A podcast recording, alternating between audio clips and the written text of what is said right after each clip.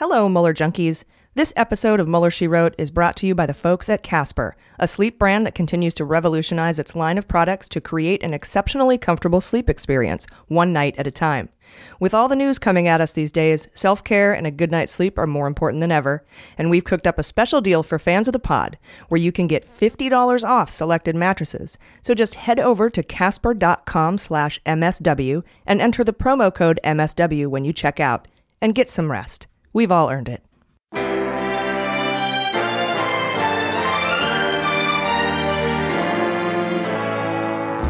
So, to be clear, Mr. Trump has no financial relationships with any Russian oligarchs. That, that's what he said. I, I, that's what I said. That's obviously what the, our position is. I'm not aware of uh, any of those activities. I have been called a surrogate at a time or two in that campaign, and I didn't have not have communications with the Russians. What do I have to get involved with Putin for? I have nothing to do with Putin. I've never spoken to him. I don't know anything about him other than he will respect me. Russia, if you're listening, I hope you're able to find the 30,000 emails that are missing. So, it is political. You're a communist. No, Mr. Green.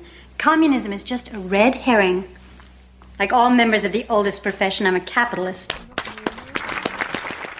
Hello, welcome to week 39 of Mueller She Wrote. I am your anonymous host, AG, being all anonymous and shit so I don't have to violate the Hatch Act. I work for Trump's executive branch and he's purging non loyalists right now, so I'm also trying to keep a low profile. With me, as always, is Jaleesa Johnson. Hello. And Jordan Coburn. Hello. And this week, we had some major news come out that got buried under some lame distractions. And I want to make sure you guys know what really went on. And to help us break it all down this week, we have the triumphant return of the co founder of the Dem Coalition and host of the Dworkin Report podcast. You may know him as at Funder on Twitter, Mr. Scott Dworkin. We also have resistor and author Molly Jong Fast. And we will be featuring an interview with the candidate running as the Democrat in California's highly contested 49th district, Mr. Mike Levin. Darrell Issa almost lost that seat in 2016. It was like less than 2,000 votes. And now that he's retiring, we wanted to showcase the Dem that won the primary in that swing district because the seat is up for grabs. Jaleesa is going to report on the first Democratic victim of the Russian hacks in the midterm election. And Yes. Drew, yeah, The first of many, probably. yeah. Well, there were three, but one was named so far that we've found. Mm. Uh, and Jordan has some news on Tad Devine. That's one of Bernie's senior campaign advisors that's ro- got rolled up in the Manafort trial. I'll be going over all things Cohen, but first, I wanted to thank you all for your overwhelming support of last week's megasode. The experts keep telling us that no one listens to podcasts longer than 45 minutes, but you guys proved them wrong, and we thank you. Um, please head to Apple Podcasts and give us a rating and subscribe. It really helps our exposure, and our mission is to get the gospel of Mueller out to as many people as possible. And that's literally the best way to do it. I don't know why, it's just how the world is set up. First, we have some corrections from last week. And I believe, Jordan, you said something about Russia hacking Hillary's emails. Did you want to? Yes, so in my segment last week, uh, I very quickly was reporting things and misspoke. I said that uh, Hillary Clinton's emails were hacked when it was actually the hacking of the DNC emails. So when I reported on that, I uh, was wrong. All right, so they did attempt to hack Hillary's emails, but I don't think they did it successfully. That was July 27th. Yeah, not the one that I was reporting on. Mhm. Oh, That right. not, yeah, that yeah, was that was Hillary. Podesta, DNC, and the DCCC. Yep. Got it. Thank you for that correction. And I uh, was incorrect when I said that uh, Manafort made his wife watch orgies. Uh, the truth is, he made his wife participate in orgies while he watched. Yes, far worse. Far worse. Anyhow, thank you to our fans for pointing out those corrections. And uh, we're going to kind of uh, fly right by that because I don't want to picture the orgies. Uh, if you have any corrections, please email them to muellershewrote at gmail.com. All right, so as anticipated, we had another insane news week, so let's get into it with just the facts. Over the weekend, we found out that Butina's financier was named uh, in the Washington Post, and his name is Konstantin Nikolaev. And it turns out that his kid actually worked for the Trump campaign, according to someone who heard Butina's testimony in the Senate Intelligence Committee back in April. I am frankly surprised she didn't leave the country after that testimony. I mean, she was questioned by the Senate and then just hung around for over three months before she was picked up. And later in the week, on Wednesday, there was a hearing in the Butina case. And the bottom line up front, as we say in the military, the prosecution asked for the protection orders, um, basically governing the evidence that they're about to hand over to the def- defense, uh, about 12 terabytes in all, or 4 million documents, because the prosecution knows that the defense will go public with some of the information, which the prosecution says is sensitive, because a lot of it um, connects to other open and potential investigations. So there's still ongoing investigations and there's still future investigations. Uh, the judge agreed, but asked for the requests in writing by September so the court can determine what must be protected. A couple of other interesting things we learned from that hearing is that the, the defense was offended that the prosecution would characterize Butina's relationship with Paul Erickson, that's person one, as a ruse and demanded that they produce the evidence that shows Butina offered sex to someone else for a spot in a political organization. the judge uh, said, "That's a weird to ask for evidence for. Like, d- d- like, what do you want to? Hey, drop trial and have her show you what she can do?" Um, the judge said we have to wait to find out what the protective orders cover. Right, the protective orders that are going to cover the evidence. Um, though the prosecution pointed to Butina's offer to testify on behalf of the prosecution in an FBI investigation into Erickson in South Dakota. So that kind of shows she doesn't really like him very much because she was willing to testify against him in that. Remember when we mentioned there was an open FBI investigation in South Dakota already on Erickson? Mhm. She was going to testify against him in that. We also found out that Butina was on the payroll of the Outdoor Channel and that the president of that network just so happened to be in Moscow in December of 2015. That was during the Hmm. time of the famous Flynn, Putin, Sheriff David Clarke, Jill Stein meeting at the RT dinner, Russian television dinner. What should we boycott? Do you know what they're on? What networks they're on? The I. Outdoor Channel, or the, it's their? I guess it's their own network. That would that's what channel would. uh It's probably on like disc with the thousands of channels. It's probably on Amazon Prime with Yeah. the NRA channel. I don't know. I really don't. It's uh, it's it was that you know what it is. It was on NBC. It was that uh, Tim Allen show. no, what was it? Outdoor Man or Last Man Standing or something? Yeah. Anyway, it's that show. No, I'm kidding. I don't know. Uh, yeah, Tim Allen was in Russia in December 2017. Oh, no. Or excuse me, 2015. And this week in Menanigans, that's Manafort shenanigans. Oh, I like that. That's good. Thank yeah. you. Judge Ellis granted immunity. He granted immunity to the five witnesses, which turned out to be accountants and bankers, including two dudes that worked for that little bank in Chicago that specializes in lending money to veterans, that ended up lending $16 million to Manafort the day he left the Trump campaign. Um, and the head of that bank, a dude named Calk, remember Calk? We've made fun of him a few times on our show. He wanted to be Secretary of the Army in the Trump administration. and they're trying to show that that was a, a squid pro quo Yeah. Tit for um, tat. Yeah, he gives Manafort 16 million and he gets to be Secretary of the Army. So he's one of those five immunity guys. Oh. Uh, two, actually, two of the guys who worked for Calk are in that immunity thing. Um, and Ellis granted immunity and then argued against the prosecution that he was going to release the names. And prosecution was like, no, please don't. Uh, but Ellis did it anyway. He's like, nope, it's all public. Don't care. um, Ellis also delayed the trial to July 31st, which is tomorrow. Remember back when Manafort got all pissy and asked to delay the trial until, until November, and Ellis said, No need. We'll just move you closer. um, that happened right around the time the prosecution dumped the Gates discovery on Manafort, right? And Manafucked whined about it, whined about it, but the judge called his bluff and, and moved him. Well, in this hearing um, that happened this past week, Manafort asked again to delay until November, and this time he gave the real reason. He wanted more time to go over the Gates documents and his own accounting books, by the way, um, which his bookkeeper apparently was holding for ransom. Snap.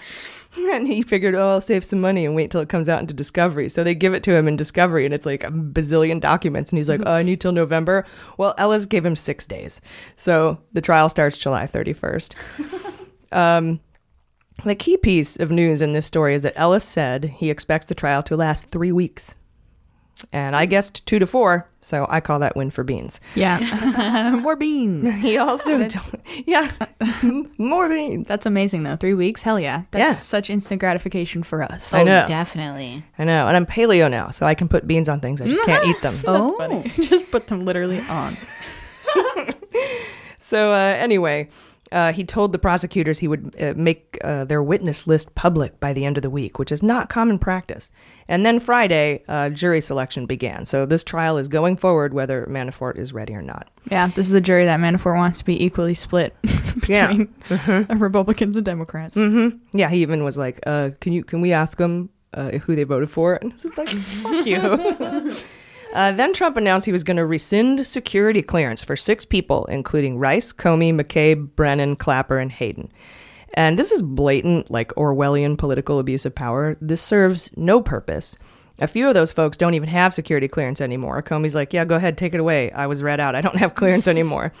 Uh, this is use, This is using government power to punish political opponents because he doesn't like what they say about him because he's such a big, strong man. You're gonna lose. You stink. You're gonna lose. His Orwellian shit was just off the charts this week, you guys. Tuesday, he spoke to a group of veterans in Kansas City and told them not to believe what they see or read. Uh, he said, What you're seeing and what you're reading is not what's happening. And if Trump supporters were readers, they might remember this line from the book 1984 quote, The party told you to reject the evidence of your eyes and ears. It was their final, most essential command. Unquote. Should have read that book in 10th grade. Finally, the uh, the scariest move he's made to date, in my opinion, happened Wednesday when we found out he didn't just tell people to ignore evidence; he actually doctored official White House transcripts and official White House video to fit his narrative. The official White House video and transcript of the Putin-Trump press conference at the Helsinki summit has they've been doctored. And uh, Rachel Maddow pointed out Tuesday night on her show um, that there was an article in the Atlantic from July 17th that the official House transcript, White House transcript, didn't match what actually happened. Uh, there was a question from Mason of Reuters who asked Putin, quote, Did you want Mr. Trump to win and did you direct anyone to help him do that? To which Putin said, Yes, I did. Yes, I did. The Russian state transcript has the entire question from Mason missing. And both the official White House transcript and the video have removed the first part of his question where he asks if Putin wanted Trump to win. The Washington Post came out the day after Maddow pointed all this out and said, No, no harm, no foul. We had the wrong transcript too. It's hard to hear. bullshit. I call bullshit. And Wednesday, the White House came out and acknowledged the error, but they still hadn't corrected it. It's frightening considering the new tweet from Trump that says Russia will interfere in the 2018 election to help the Democrats. So bizarre. Easy claim to make when you erase from the record a direct question to Putin as to whether or not he wanted Trump to win, right? So Trump also tweeted out a Russian created doctored tape of Hillary Clinton, originally posted by the Russian state television channel 1, showing his new narrative that Hillary is strong for Russia, backing up Trump's new assertion that Russia is pro democratic. So that's Trump's new tack. The Russians are helping Democrats.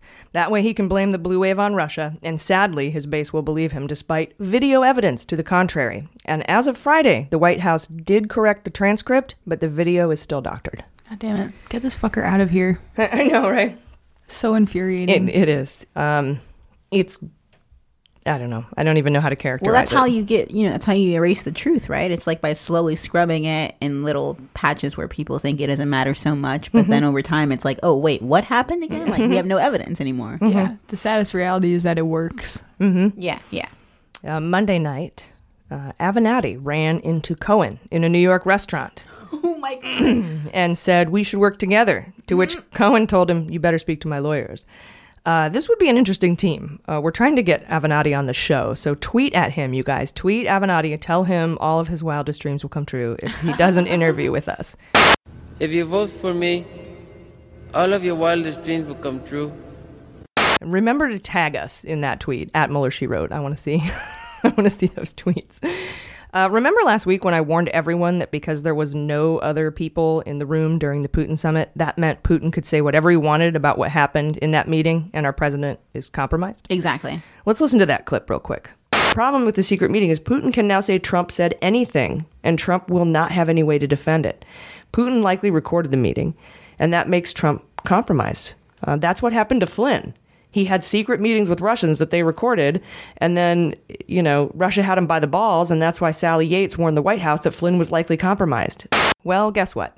Putin is starting to tell the world his version of what happened at that meeting, and no one, not even Trump's national security team, have any details or evidence of what took place in that meeting. Putin has told the press that he and Trump agreed on a plan in Syria.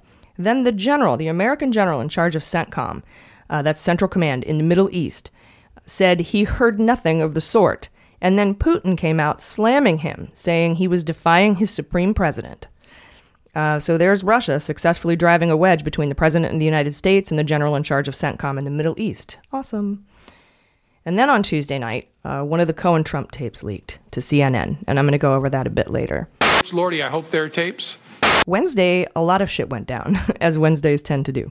Putin declined Trump's White House invitation. Aww. uh, showing him and the United States up once again, but then invited him back to Russia later in the week. Sarah Sanders replied that they'd talk about it after the first of the year because they knew that the fallout from the first treason summit was so bad that they don't want to visit with Putin, the puppet master, right, again until after the election. Yeah, I was gonna say I thought Trump already pulled back on his offer before that. Well, he offered, Putin said no. Then Putin said, You come back here, you come to my house. And then He's summoning him again. and then uh, Trump didn't say it, but Sarah Sanders said, eh, maybe after the first of the year. This was the last time was pretty bad for us. Yeah, I love She's how like maybe. I was Go gonna ahead. say Putin can say no to Trump, but Trump can't say no to Putin. It's so obvious. Yeah, it's truly obvious. Yeah, maybe they'll go over after Sarah Sanders leaves the White House and she doesn't have to deal with it. Mm-hmm. They're like young lovers. You come over to my house. No, you come over to my house. No, you come over to my house. Yeah, they should not be meeting at all. Period. They're too young. Sorry.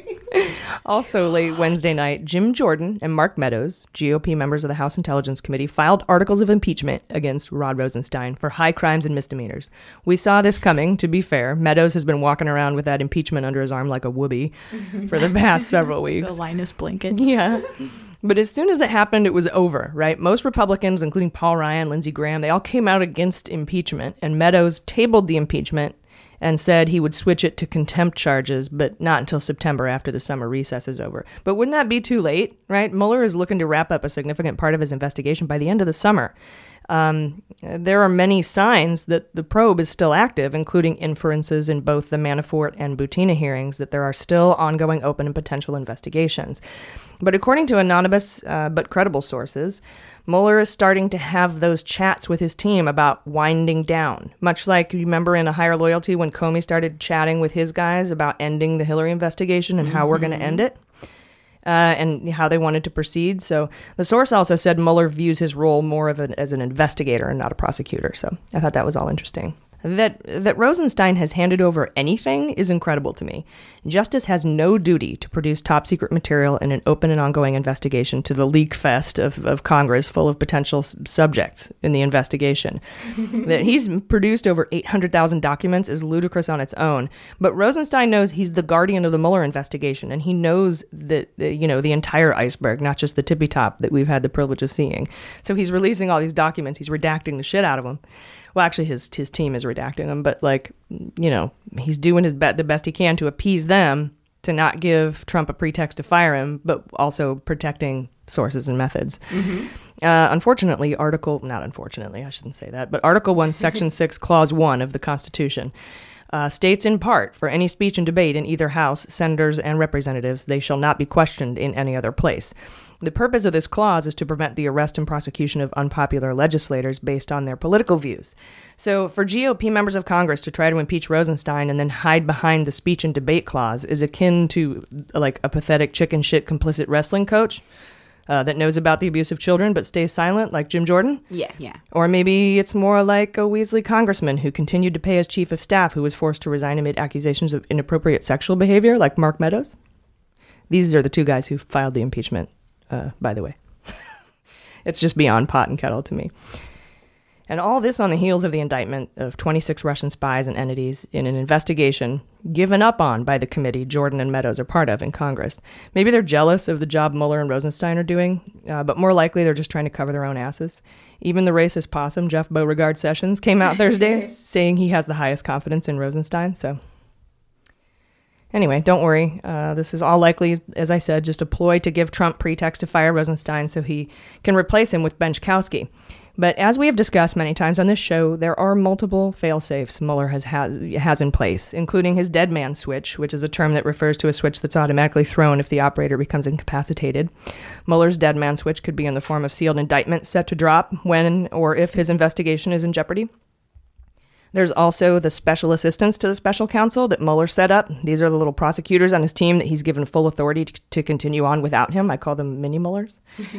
And then there's the handing off of many parts of this investigation to U.S. attorneys' offices and uh, the, the Department of Justice directly, such as in the Butina case or the Cohen case.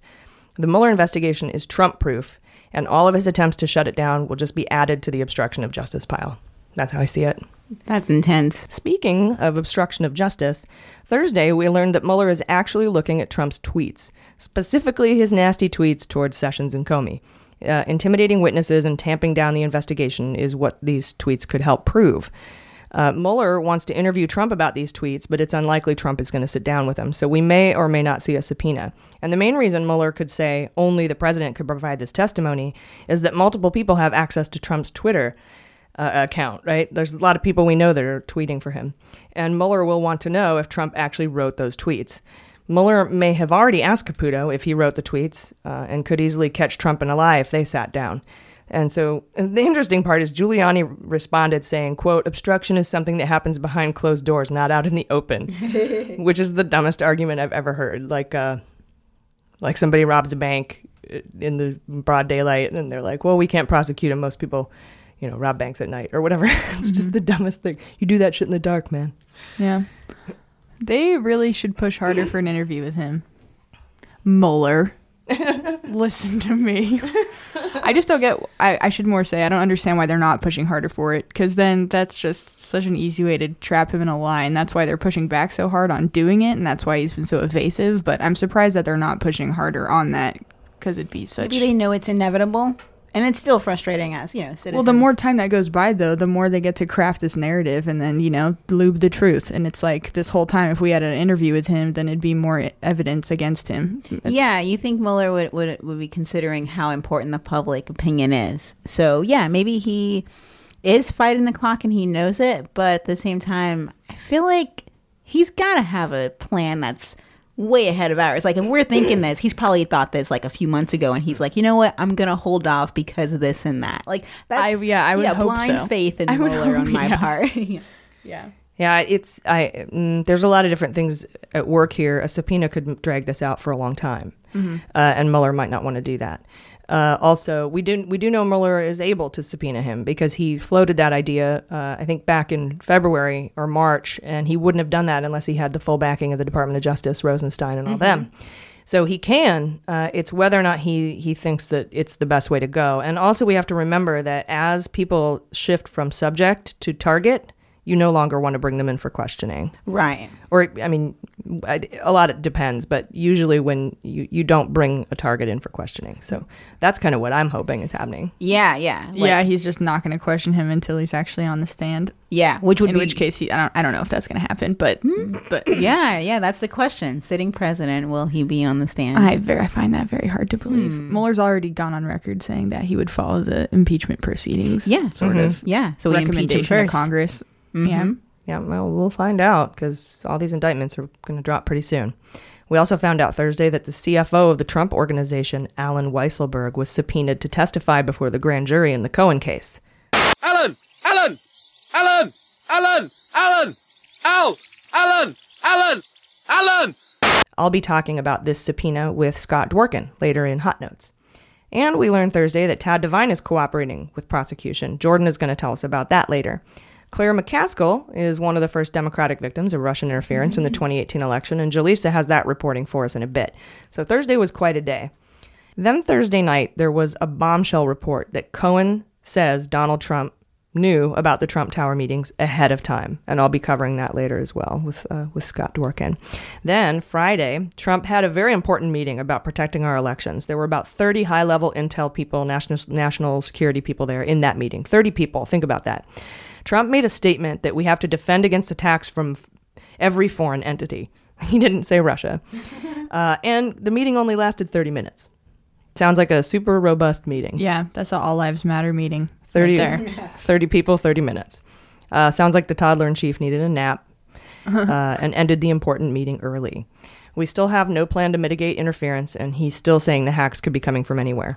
Ken Dilanian says, quote, the Trump administration has no central strategy for election security, and no one's in charge.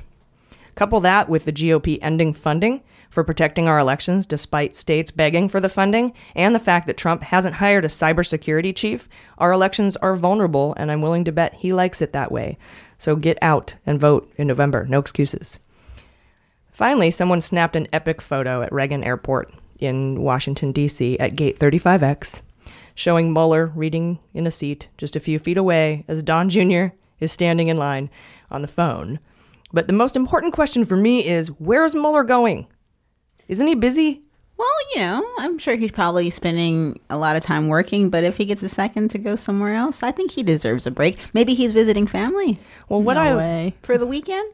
Does he have a family? I think he's just a I- robot. I haven't seen his I wife in months. he's got that sister He's who works get at, laid, man. He's got that sister who works at uh, uh, Dave and Buster's. Remember? Oh, yeah, he's going to go to. Dave and Buster's. He's going to play Dance Dance Revolution. gotta let loose a little bit. He's working hard. Oh yeah, he's let loose, man. He had his first top button unbuttoned. it was crazy. Did he wear a blue shirt? It was white. No, it was white. damn, it was white. You're I right. think. Yeah, I'm pretty sure it was white. Super hot dude sitting next to him. I want to know who that guy is. Yeah. I had a really hard time locating Donald Trump Jr. It was like, oh, of course, the the douche in the, The polo. camouflage hat and the, the light blue polo. Totally. Well, here's my theory. Uh, Don Jr. is likely flying to New York, which means, and if it's on the same flight, Mueller is going to New York too. So maybe he's going there to meet with the Southern District of New York prosecutors. Oh, maybe they're going to trade some info. Total conjecture. Uh, put beans on it if you want. I don't know. I'm paleo. uh, anyway, those are the facts, guys. We'll be right back. Greetings. This is your host, AG, and I wanted to take a minute to tell you about Casper, where they're hard at work revolutionizing their line of products designed to create an exceptionally comfortable sleep experience one night at a time. So, after a long day of resisting and smashing the patriarchy, you can sleep well on one of their mattresses made of multiple supportive memory foams that provide just the right amount of sink and just the right amount of bounce. And Casper is breathable, so you can sleep cool, which is something I always look for in a mattress at least. Casper doesn't just offer mattresses, also, they have a wide range of products to help ensure you're getting the rest that you need to get out and fight the good fight. Best of all, Casper's mattresses are made in the United States, unlike MAGA hats. So jump online and order one today. They ship it right to your house in a compact box and offer free returns in the United States and Canada. The best part is Casper has a risk free 100 night in home trial. And considering we spend one third of our lives on a mattress, it's important to truly sleep on a mattress before committing to it. And that's why Casper gives you 100 nights to try it out. Get a $50 reward towards select mattresses by visiting casper.com slash MSW and use the promo code MSW when you check out. Terms and conditions apply. That's $50 towards select mattresses just by visiting casper.com slash MSW and using the promo code MSW at checkout. A well-rested resistance is an effective one. All right, welcome back.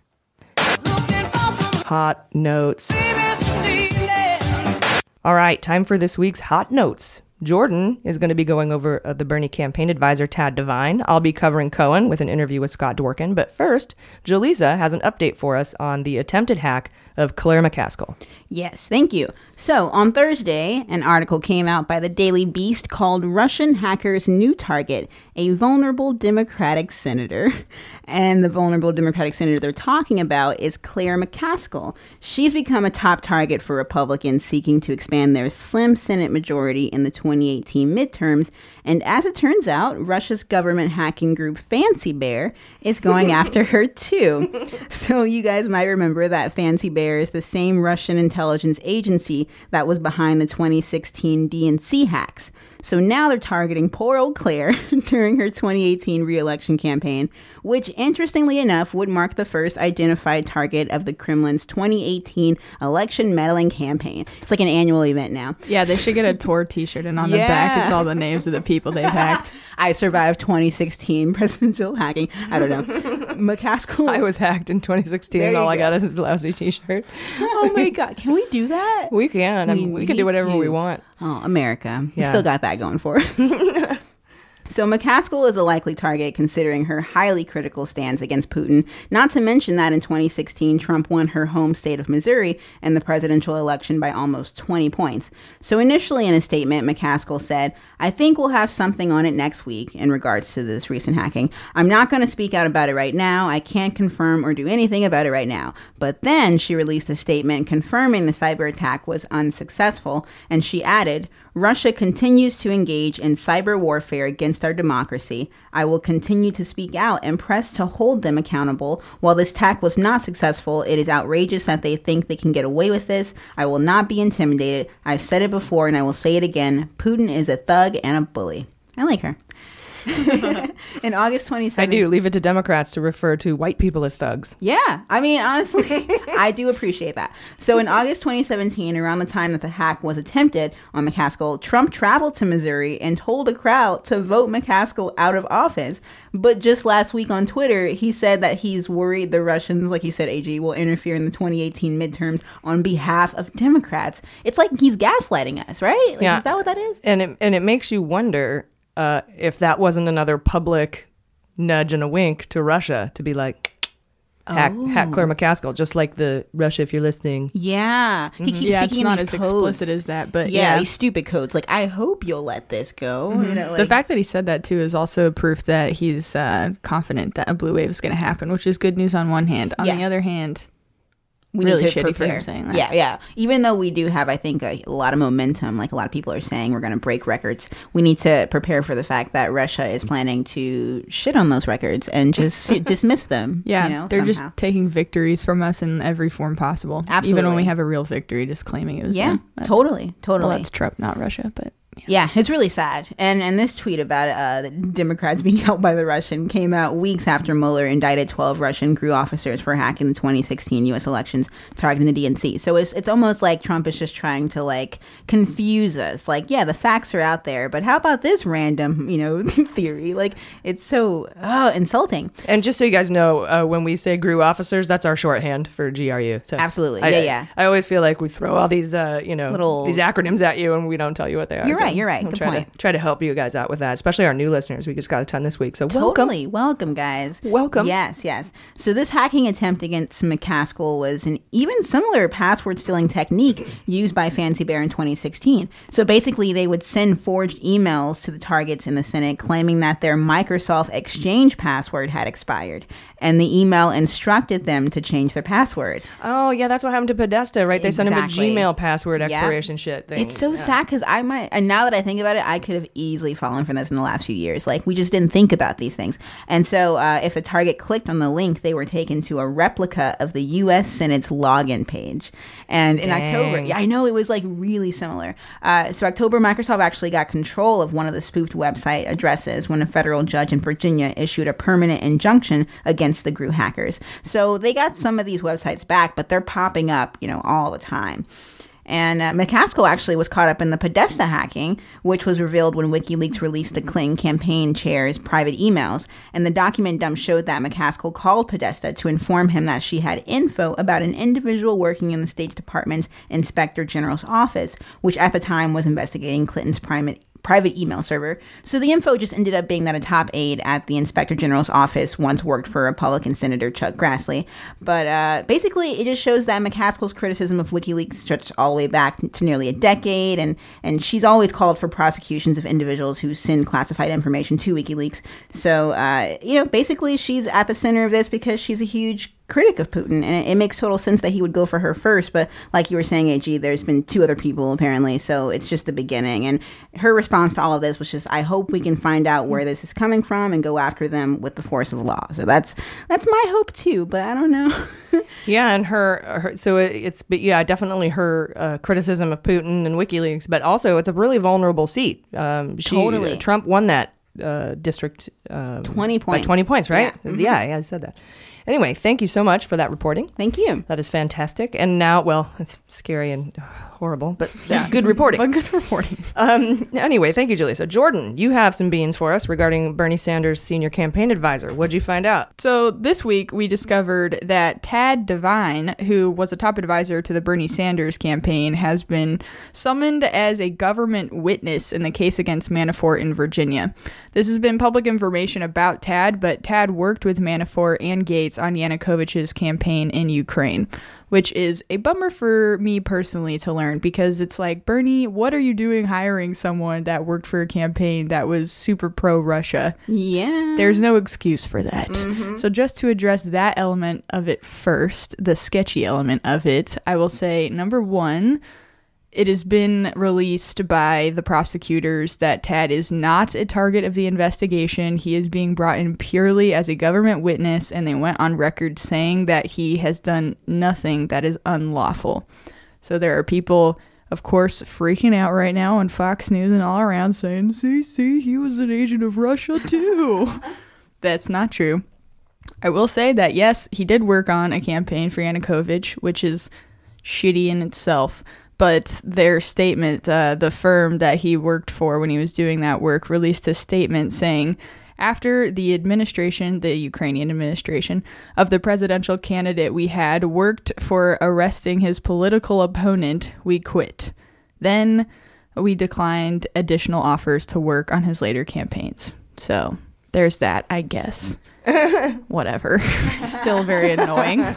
Um, so yeah, moving on. Um, basically, he's being called in as a government witness because of the contacts he had with Manafort and Gates during that time period. Oh, and you know what? I, Tad Devine is not one of the five people who was granted partial immunity, use immunity, which means he did not do anything criminally culpable. I, I would think. Right? Yeah, especially if they went on record saying that he did not do anything unlawful. I think you're right. Unless he did super criminal shit, and they're not giving him immunity because they want to prosecute like, we him. don't even have laws written for what you did.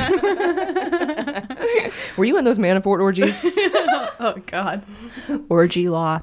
Um, uh, so, uh, but yes, so important to note: Tad Devine is being brought in as a witness in Virginia as it relates to Manafort's involvement with the Ukrainian campaign, and as that relates to Manafort's failing to report foreign bank accounts, his filing of false tax returns, and bank fraud really shitty, man. That guy's so fucked. And he's so fucked. Uh, then charges were brought against Manafort, just for context, in a DC court regarding his failure to register as a foreign lobbyist for his work on behalf of Ukraine. So I'm sure Tad Devine's going to pop up again when that trial starts in DC in September. Yeah, and him and him and Gates worked uh, on behalf. They lobbied on behalf of a foreign entity for seven years Mhm. without registering. So I wonder if that's like seven separate counts, or That's like a good question. Like you get a year for every time you didn't do it. Like I, I, I wonder if if you can be a foreign lobbyist and never register, and it's just one count. Yeah. for, for however many years. I don't know how it works. We'll Pro- find out. Yeah, I mean, that's interesting. Probably, I would think probably because I think there'd be a fine associated with each time you don't do it. Right, and, and and the government being the government, they would probably require you to re up your registration every year. I wouldn't be surprised if you have to do that. Like if you work on K Street as a lobbyist and you're lobbying for Venezuela, you have to register every year as a foreign lobbyist. Right. I don't know. Yeah. Yeah. So uh, they're already, Tad Devine and the firm that he worked with, they're already, it's called Devine Mulvey and Longabaugh. Just, just so you know, I'm sure we'll hear that name more. And Slip and Chunk. It's Slip and Chunk, yeah. Uh, they've already given prosecutors a bunch of documents. These all include emails to and from Devine from Manafort. This includes speech drafts for the candidate in Ukraine, talking points, strategy memos, a draft for a TV ad, and discussion of compensation. That's Wouldn't that be the- sad if Tad Devine wrote "Lock Her Up"? I yeah, would be oh, so sad. Oh, that'd be the saddest thing oh ever. my God. Dude, Bernie's just gonna be sitting there like, no. You know What is this? This is not good.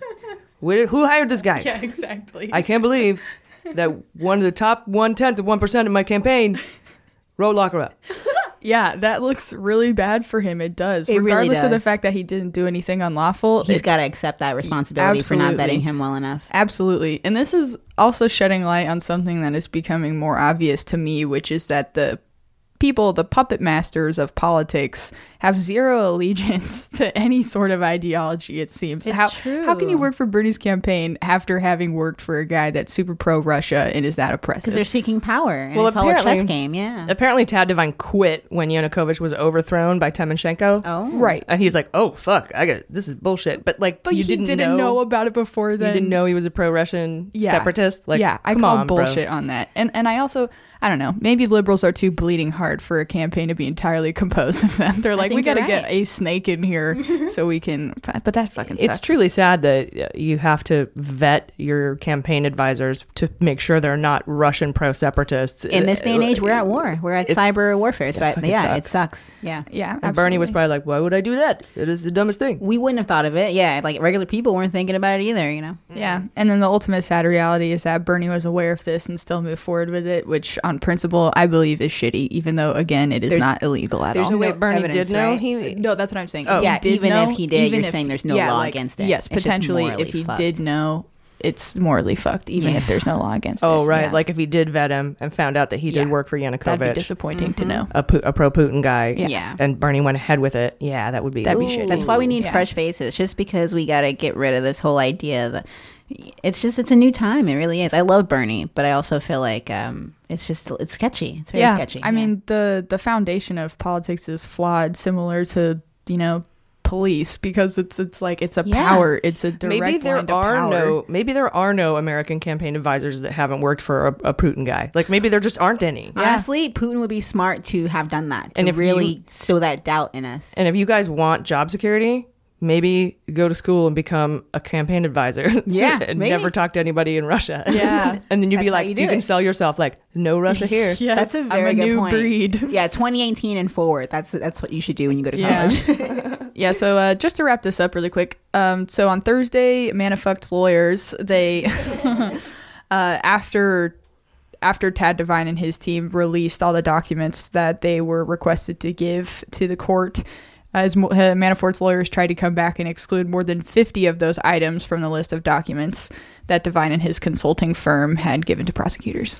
Oh, so Manafort was even arguing against some of the documents Devine gave over. Yeah, well, Ah. he, yeah, he was trying to say um, you can't use those. Yeah, and That's not fair. Lost probably. he, Yeah. he loses every motion. He, He files. loses everything. every t- like if I see a dude hit like failing to hit on a girl in a bar, I'm just gonna call it a Manafort motion. Oh, yeah, Denied. I like that. Yeah. Yeah. And and now, if anyone ever gives me the advice that failure is the only way that you can uh, learn, I I I show you Manafort. May I present? yeah. All right, thanks to Lisa and Jordan. Wonderful reporting. Thank you for the beans. I feel vindicated. Um, I'm going to go over the Cohen news this week, and I spoke to one of our favorite guests about this. So let's have a listen. With us today is the co founder of the Dem Coalition and host of the Dworkin Report podcast, Scott Dworkin. Scott, welcome to Mueller, She Wrote. Thanks for having me again. We are so pleased that you're you're you're visiting us again. We're very happy about that. So, Michael Cohen was in the news a lot this week. First, uh, there was a leak of the audio of one of his conversations with Trump that he recorded, which is not illegal in New York, despite Trump's Twitter tantrum. And then uh, we had the subpoena of Allen Weisselberg.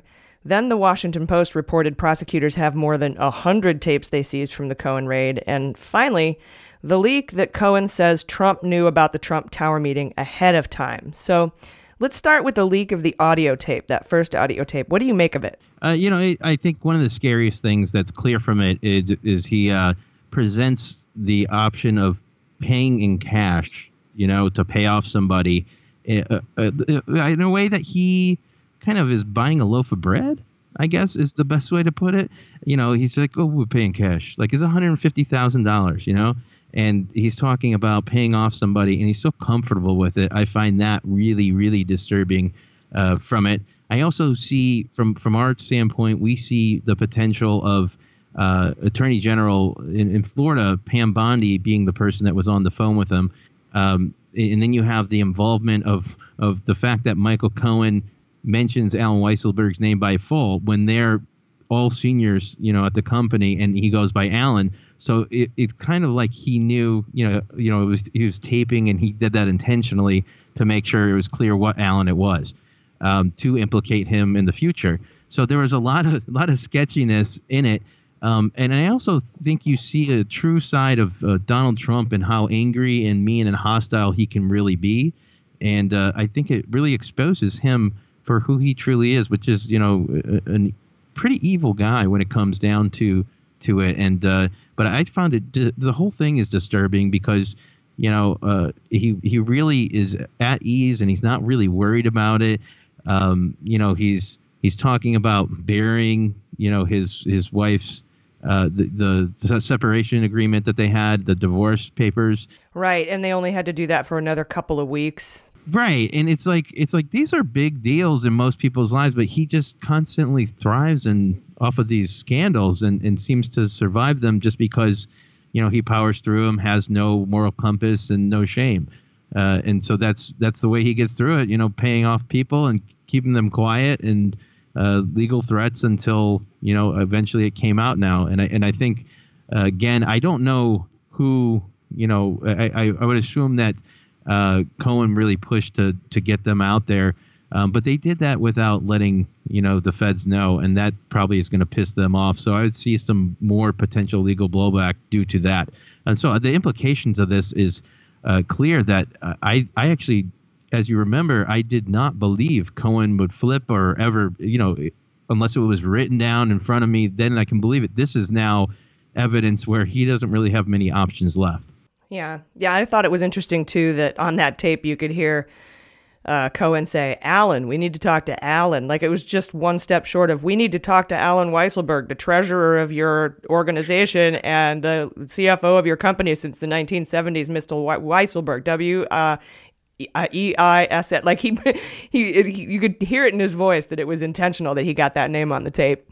Right, right. Now he's been subpoenaed, and and that's where we're at. But it's really, you know, it, and then to learn, you know, that there's just so much more is it's just crazy because uh, America can't afford this sort of liability. This person that it doesn't matter if he's guilty or not guilty of anything at this point. It's the fact that he's a liability to this country, and we cannot stand for this. We have to have a person who can do work, not somebody that's embroiled in scandal at a constant and can't be trusted by our allies and our friends and Americans themselves. It's it's really ridiculous. So I think this tape really puts truth to it, and it puts uh it squashes a lot of their conspiracy theories too. It makes it so that they can't they're kind of cornered and, and isolated from each other more so now. And uh, a lot of the games are going to end because they they're realizing, oh well, we're a little bit more screwed than we ever thought we were. Yeah, that's true. And I mean, there's a lot of theories about there uh, out there about who leaked this tape, and the one that kind of made me, I don't know, sit up and take notice the most is the theory that the special master Barbara Jones had told the parties, Trump and, and Cohen, that she was going to release the tapes to the prosecutors under the crime fraud exception to attorney client privilege. And to avoid that mess, um, which is full on criminal liability, maybe the Trump team leaked leaked the audio. I don't know. So maybe might not be able to be admitted, or they can muddy the waters, or they can take the PR control, like they know it's going to come out, so they want to ruin any deal potential that Michael could could make. I mean, there's there's definitely he does that a lot. You know, he delivered his tax returns to David Cay Johnston uh, a, a, long time ago, um, it, only like a couple pages or whatever, and that was to distract people. And he does that all the time. You know, trying to distract people. He doesn't mind throwing himself under the bus as long as it distracts, especially from from any Russia related scandal. But it, it really is crazy that, you know, he recorded this. Obviously, he needs to never have a job in audio recording. Um, you don't think he's a good producer? That is awful recording. like, man, you gotta. I don't know what he's doing. It's kind of like he had a suit pocket, like in his uh, in his uh, shirt pocket. He kind of had it there, and it's ruffling in between. So, you know, he's lucky he actually got the audio. Um, at the same time, you know, he sounded comfortable, a little bit nervous, but again, comfortable enough. Like he had, had recorded a lot of people, and as you had mentioned, there's over 100 tapes, um, and then some are related to most of them are related to Trump. Some may have him on it. Um, so it's interesting to see what else is out there, but th- their games are going to end because again, evidence being presented. That's just that's just an end game for this conspiracy BS and you know, like I said, man, this is just just going to get worse. There is no better. There is no, he's not going to become a better person, and even if he were to, it'd be a front, and then you know, nothing's going to change from that. It's really, it really is just, uh, it's it's going to end badly, and it can either end quicker if he resigns, or uh, it can end uh, slower, uh, and uh, Republicans can ruin their party in the process, and it can wait till January. But right now, it's just a, it's in a really bad spot for America, and uh, again, a liability that we cannot afford whatsoever right now. This it's ludicrous, and it just really drives me nuts. Um, but thankfully, we have this evidence uh, presented to the American people, so we can decide, you know, as Americans, that the uh, you know, whether or not we need this criminal still in the White House. Obviously, a majority of Americans now polled over 51% uh, believe that he should not be in office anymore. Um, so I think that number is going to go up and I think that uh, we're going to see a lot of a lot of dominoes start to fall from the choices that he's made over the past year and a half. Yeah, and you mentioned the hundred tapes. There's a lot of different numbers out there. There was 12 tapes. Um, Washington Post is reporting 100 tapes. We've got the one that we actually got the leaked audio for, and it kind of makes me think that maybe of all the tapes, there were 100 of them, and those 100 were actually um, deemed not privileged and sent to prosecutors. Uh, and usually you deem a tape not privileged because either it's not talking about anything legal or it's got some sort of a crime fraud issue in it, or maybe just the 12 did. I don't know, but I, f- I feel like we'll figure it all out. Like it's going to come out and we just have to kind of wait for it. It seems more prudent than guessing. Yeah, it all kind of connects in the end. I, I think that's what's going to happen is, um, you know, Mueller's put together this story, and I think that story is going to come out to the public, and and then uh, that will be probably what pushes him out of office. That's my that's my guess as of right now that the evidence that Mueller has probably is irrefutable and uh, enough to draw the dots for obstruction and and to prove that they were covering up a crime on, on top of that. Um, so extra obstruction of justice, and uh, on top of you know the fact that he was conspiring with his son against the United States, he was conspiring with his staff against the United States, he was conspiring with Russia against the United States and Putin and the Russian government and the Russian military against the U.S. military. You see what I'm saying? And that's when Yeah. stuff gets really real. Because when you talk about intelligence agencies, we always must remember that some of our intelligence agencies are in the Army, the Navy, uh, the Air Force, you know, the Coast Guard, like the, everybody in the Marines, and uh, they all have the, they all agreed that Russia was the one who interfered. Not only that, there's another report that said that they infiltrated our power systems with the ability to be able to shut them down, and you know that and water, um, you know, different parts of our infrastructure, and uh, you know, think about if they have access to stoplights. You know, what I mean, like they, this is the kind of thing that we're that they've done in their own country, where they shut off their own part of their their country's power. You know, what I mean, and and they do that maliciously. And if they do it to their own people, they'll definitely do it to us. And they they don't know if that it's actually happened either. That's even scarier. Um, but what they keep on saying, what I hear from everybody, is that these are the same quote unquote blinking lights that they had before 9 11. This is the same kind of thing that you would do if you were opening opening us up for a physical attack. And so it's something that it's just it's just nuts. It's gonna get worse from here. And I hate to say that, but that's that's the truth. It is. And the real danger, like you said, is that we've got a president who, you know, guilty or not, he's compromised. Uh, he, he can't act out toward Russia in the way that he should in order to protect us from any of those numerous attacks and potential attacks that you talked about. For whatever reason, it's just even if he's unwittingly uh, in this situation, everyone should realize that, that it's a problem.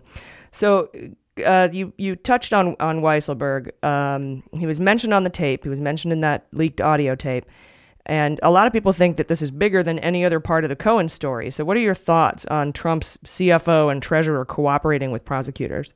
I mean, the only person who could be worse for him would probably be his brother. And, uh, you know, if Robert Trump were to testify against him, um, which I don't think would ever happen. But uh, Allen knows decades of everything, where the money's at. And, and keep in mind, uh, a lot of his money, if not most of it, uh, Trump's money, is not located here.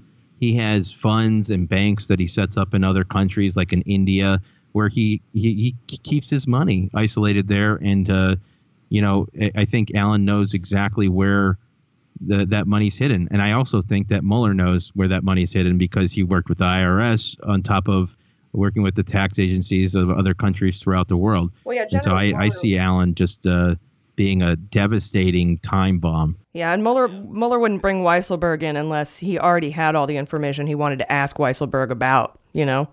Right, and, and an automatic subpoena was crazy. Like I didn't expect it to move that quickly, but he may have already talked to him too. He may already be on top of this, um, you know, or they may have requested it already. I'm not sure the full extent of it, um, but just bringing him in, it was supposed to be a red line, remember?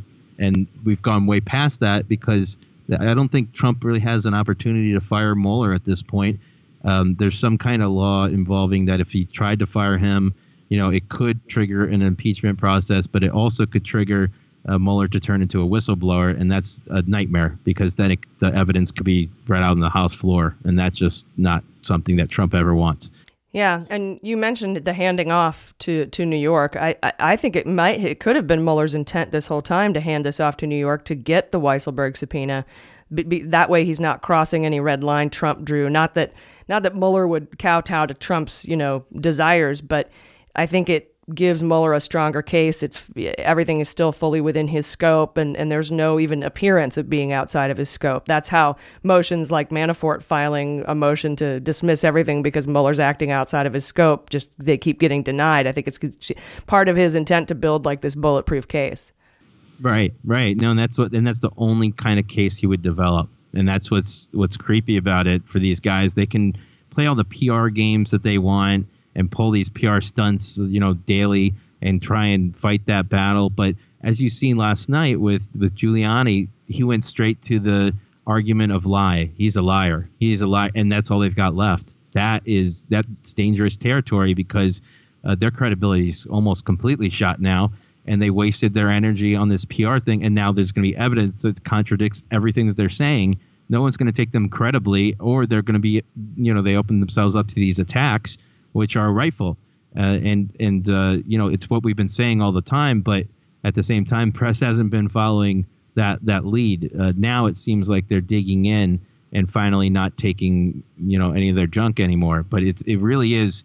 Uh, it's kind of like it felt unsteady for a while, but I think you're right. He's going to hand off case after case. I think as he isolates these cases, he's going to hand it off into a different district or uh, to a different prosecutor's office and uh, he's going to keep on doing that methodically uh, with just the thought of I'm going to do what it takes to protect America from this ever happening again, and that includes the deterrence uh, of it by prosecuting people to the fullest extent uh, and making sure that we put them in prison or, or, we get the information out so that we can prevent it from happening. Um, but one of the bigger things is to keep other people from doing it. You have to put people in prison. They have to realize there's consequences to these actions. Uh, and I think that the next thing that's going to happen that we see, which is going to be the most shocking of everything, is the American co-conspirators, which do exist and are part of the Trump campaign. Uh, so uh, that's that's going to be the real big piece of the puzzle. I don't know when that would drop. Uh, I'm guessing he would do something in tandem where he sweeps up, you know, and arrests a bunch of people. But I mean, even just with obstruction, even if there's no crime, what they were doing was obstructing the investigation. So they are obstructing justice. So it, even if they had, he can claim there was no crime, no collusion. So that means there was no obstruction. That actually, you know, legally makes no sense because you can obstruct justice without doing an original crime that you're, you know, c- trying to cover up. Exactly. Yeah, obstruction of justice does not require an underlying crime to have been committed. No predicate for that. Yeah, so it doesn't it doesn't depend on that. And so it, it's interesting, but he does these mind twisting arguments. And my favorite example of that is collusion, because collusion is something that you can you can get in like antitrust cases, but it's not something that you can uh, charge someone with. So if you're doing the general term of the definition of collusion, did he collude? Absolutely. Did he work with the, the you know Russian government to uh, hurt America? Yes. Um, but the definition of collusion is uh, is not it, it's, it's not something he'll be charged with. It would be conspiracy against the United States. So it's another Trump argument where it's like, well, collusion. Yeah, I guess he w- wouldn't be charged by that, and then he would take that quote of he wouldn't be charged. I wouldn't be charged by collusion, blah, blah, blah. and it would be conspiracy, and that's that's. I can hear him like, uh, yeah, but it's not collusion. right, right, and it's like you already have people that are that are already charged with conspiracy against the United States, and so you want to talk about collusion, like that's fine. But again, he may have burned out that collusion angle because all that's going to happen is people are going to be like, well, let's talk about it. Collusion is not what he can be charged with because it's not the legal term. And so they'll they'll get it out there and bang it home. I think um, they're just waiting for that time. They're still using the term collusion because it's what Trump uses all the time and it's his buzzword, his catchphrase. Uh, but it's nonsense and it's another never-ending Trump argument because there's no there's no end to it. It's just like oh, I didn't collude. And it's like, well, yeah, I guess technically then we have to drone on with a 30 minute response of explaining that, you know, that it's not collusion. It's So I just say, yeah, you did collude because yeah. the, the, definition of the word, you absolutely did. And you would be charged with conspiring against the United States for doing it. All right. Now, speaking of that, there's that leak uh, that happened yesterday, or was it? I think it was yesterday, last night, that Cohen is willing to tell Mueller that Trump knew about the Trump Tower meeting or meetings ahead of time. And I was wondering what you think the implications of that could be.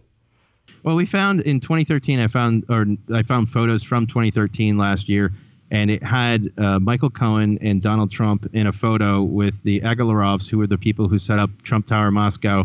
uh, or sorry, not they were the ones that we, they were thinking about doing Trump Tower Moscow with, and they were the ones who did uh, Miss Universe Moscow. They hosted it at their venue, and he's also friends with Putin, an award winner from Putin, a Russian oligarch, a billionaire, and his son is the pop star. Um, also, there were two people who were present in the Trump Tower meeting in that 2013 Las Vegas meeting where they set up uh, the Miss Me Universe Moscow. Uh, two of those members of that meeting were there. So there, Michael Cohen and Donald Trump both have a, at least a five-year-long relationship with two of the people that were inside of that Trump Tower Russian lawyer meeting with Manafort, Kushner, and Don Jr. So you know you have all these people that link together. I find it very unlikely uh, that Donald Trump did not know that people who he made money off of millions of dollars off of before, you know, three years earlier are in his building. He's running a campaign and they're interfering and attacking American election, and he didn't know that they were there. He probably knew better not to attend the meeting. But I mean, come again, like no other campaign in the right mind would have three senior officials from their campaign take a meeting that close to the election uh, with a foreign adversary unless they wanted to get dirt. And so, you know, I, I would guess that, you know, Donald Trump was obviously aware of it. And there are other witnesses that, that would attest to that, including Hope Hicks and other people who have left the administration since then. Because the one thing that they won't do uh, in this instance, and maybe this is a great signal to that, is they won't lie about it. And so if they're questioning people about this or they've lied already, then they've got them, and they've got them for you know lying to the FBI now. And so that I think it's gonna I don't know who leaked it. I don't think anybody does yet. I'm not sure if that's been covered yet. Um, but I, I would assume that you know it's it's uh it's something where Cohen wanted to get out in front of another scandal, and he's kind of trying to clear the air because if he lies again, his credibility is shot, and my guess is Mueller's going to make an example out of him. Yeah, I, I, I agree, and, and I think we, I you know I'd rather just wait to see uh, who leaked it. I'd rather wait for that to come out than try to make some sort of a conjecture because it could it could go either way. There's reasons that both sides would, uh, and it would have had to come from either one of them. And so, I mean, the implications are pretty huge too. It means Don Jr. lied to Congress about the phone call that he made in between talking to uh, was it was it an Agalarov? I can't remember. Uh, we're not sure yet. And but Grassley did say that if he did lie to Congress, it's a crime. He did say that today. But I, I, it was uh, either Trump or one of the Agalarovs, uh, most likely Emin, because he's he's known Emin for at least seven years. Right. And then there's also that statement Trump made a couple of days before that that a bunch of they have big news on Hillary on Monday, but then the, he didn't make that announcement because there was really nothing given at the meeting. And also the obstruction piece with the dictation of the adoption statement aboard Air Force One. I mean, the the evidence is pretty strong, and we've kind of known about this for a while. Just to have it leaked from somebody who says that they knew it, that was there, is is an interesting development. Yeah, and it must be a confirmed source, as in somebody that they can back up, because you know it was first released by uh, uncovered by CNN, and then uh, NBC News independently verified it as well. And so I don't know if they're working in tandem a little bit or or what, but it was very clear that the source was very real. It was confirmed, and it, it was. Uh, the the fun fact about that is the fact that you mentioned that uh, Michael Cohen is willing to testify against it and did not deny that fact. He has not said, I'm not willing to testify about that. And, and it's right. very interesting to me because that is a an, an, end of a presidency at that point, no matter who you are. Yeah, absolutely.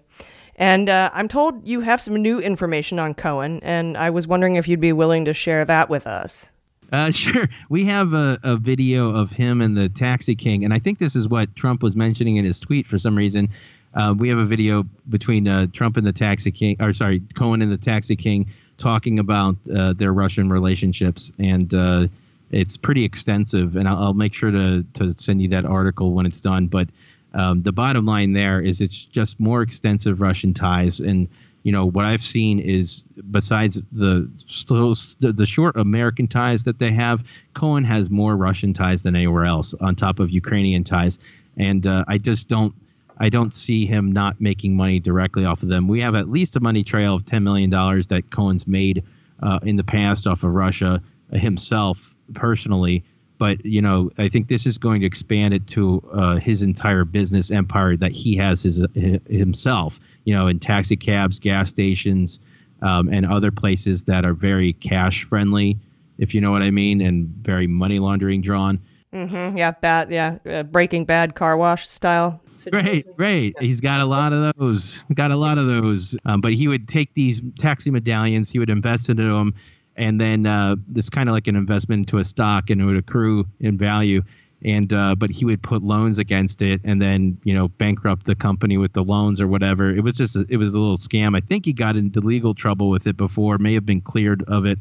Um, but he the, the bottom line with that is he's the, the kind of right hand man or his partner that uh, Cohen had, and so Cohen has his own deal because again, this is only regarding you know thing, things that involve the Stormy Daniels case, and it's not involving everything else. And so it's got to do with cover up payments and and things like that. But conspiracy against the United States and other things like that, I, I don't think that this one even relates. So this is the least of his legal troubles. It looks right now.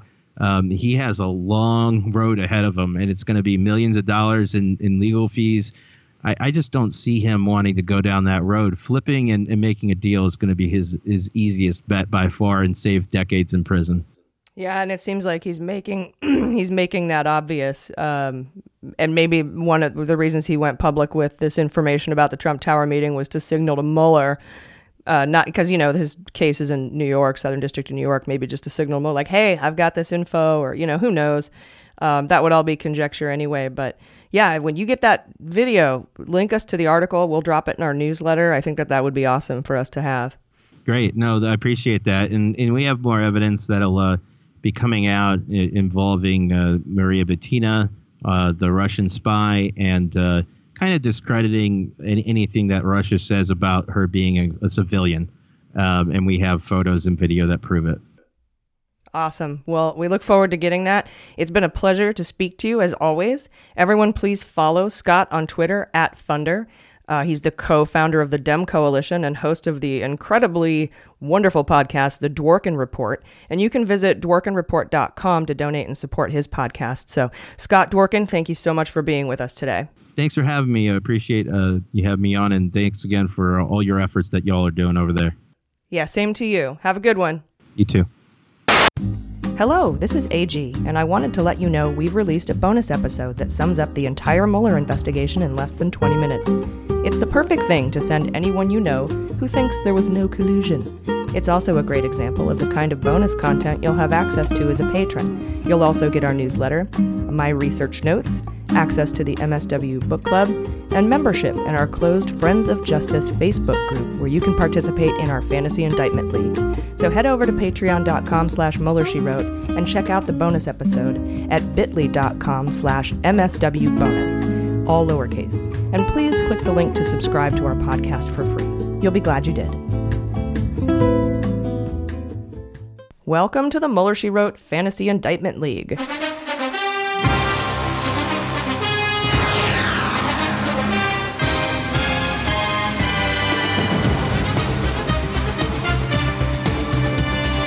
We didn't have any indictments this week, so we'll start again on Monday with a fresh post. Uh, I'll I'll pin it to the Friends of Justice group. That'll be the official draft post on our page for patrons. If you want to play, sign up to become a patron at patreon.com slash Mueller She Wrote. You'll also get all of the great things, weekly newsletter, show notes, access to all of our locked episodes, the book club, and we have all sorts of great gifts to send you too. Then you have to ask to join the Facebook group, Friends of Justice, and then look for the pinned post about the Fantasy Indictment League, and then list your five picks. So, for this week's Fantasy Indictment League, I had the honor of speaking to author and feminist and resistor Molly Jong Fast. Let's take a listen to that interview.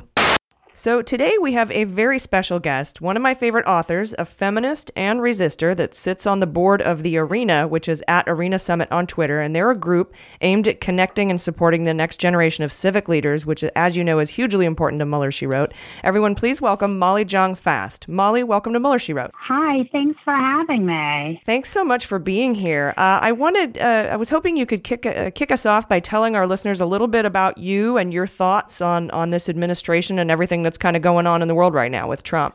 So I was like a normal sort of writer, not very interested in politics. I mean, I had, you know, I always voted, but I wasn't super involved one way or the other. And when Trump just started running for office, I was like, this is really terrible. This guy is really dumb. He'll never become president, obviously, because I read the New York Times. The New York Times tells me there's no way he'll become president. So I'm, you know, and NPR says he won't become president. And this one, and my husband said it's statistically impossible that Donald Trump will become president. So I was like, okay, well, just in case, I said, I'm just going to do everything I can to help Hillary because I just can't live with not knowing that I did everything. So I went and I did some volunteering and I did some canvassing. And it wasn't that easy, but I was, um, you know, I just did what I could do. Um, and then when he won, I couldn't believe it. Like, it was like, I, I just, like, I couldn't, I just cried. I, it was like one of the, it's the only time I've ever had a panic attack and not been like on an airplane. Like, I literally, I couldn't believe I couldn't believe it. I I could and I cried every day. And I'm like not a crier. I never cry. And I never cry about things like this. But like I cried every day for a week. Like I was I couldn't believe it. And I felt so incredibly abandoned by white women. I just felt like it was so unfair that white women had done this.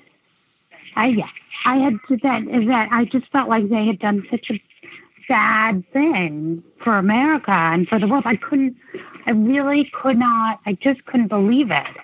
And um, so that was how I got involved. And after that, I started like getting involved with raising money for candidates. I got involved with writing about it. I, that's where I got involved in politics. So. Yeah, and it's interesting as as all of this has been unfolding, uh, particularly with the Russia investigation and obstruction with justice, and we're starting to find out things that the Russians and the Internet Research Agency in Russia were actually targeting these uh, white uh, women from uh, red states, suburban women.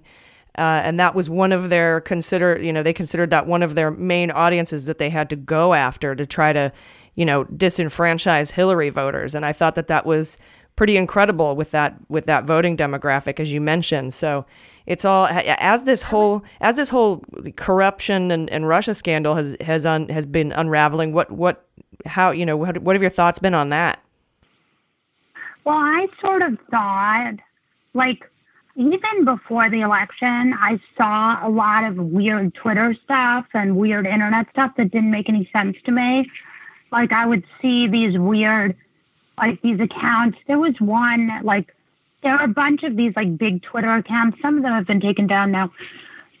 that were conservative accounts that didn't look right to me. Yeah. You know, there were certain things that didn't look right, and certain Facebook things. There were a lot of things like where I was like, "This is odd. This doesn't seem right," and I felt that way about the election too. I mean, the thing I believe, and this may get me into trouble, but who cares?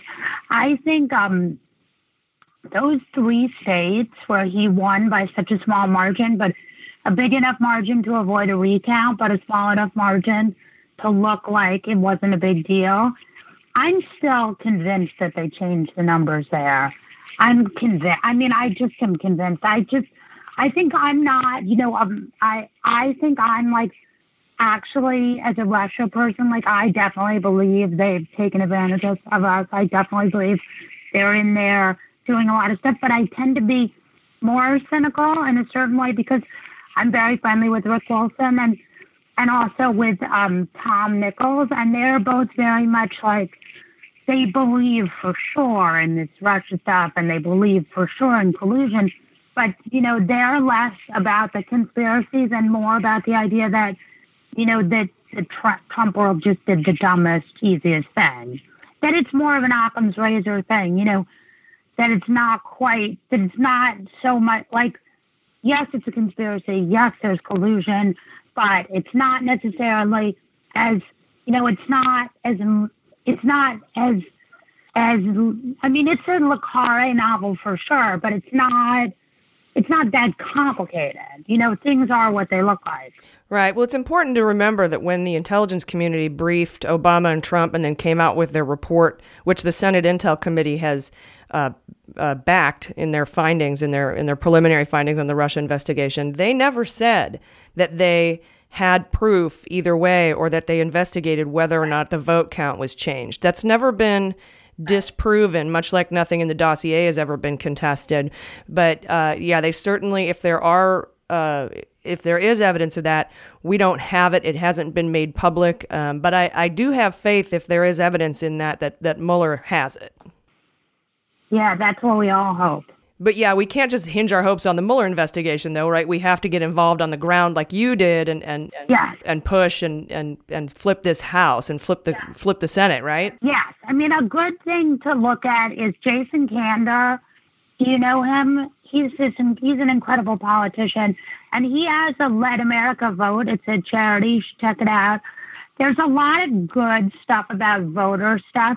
I mean, I personally, my dream is that we have an opt-out voter registration where you go in, and you get your driver's license, and you register to vote when you get your driver's license. Um, that's my dream. I don't think we're anywhere near that, but um, because really that is the most important thing is that we have, you know, we have a way for people to be able to vote. I also wish we had elections on Saturday or Sunday. Yeah, or had a national holiday for them.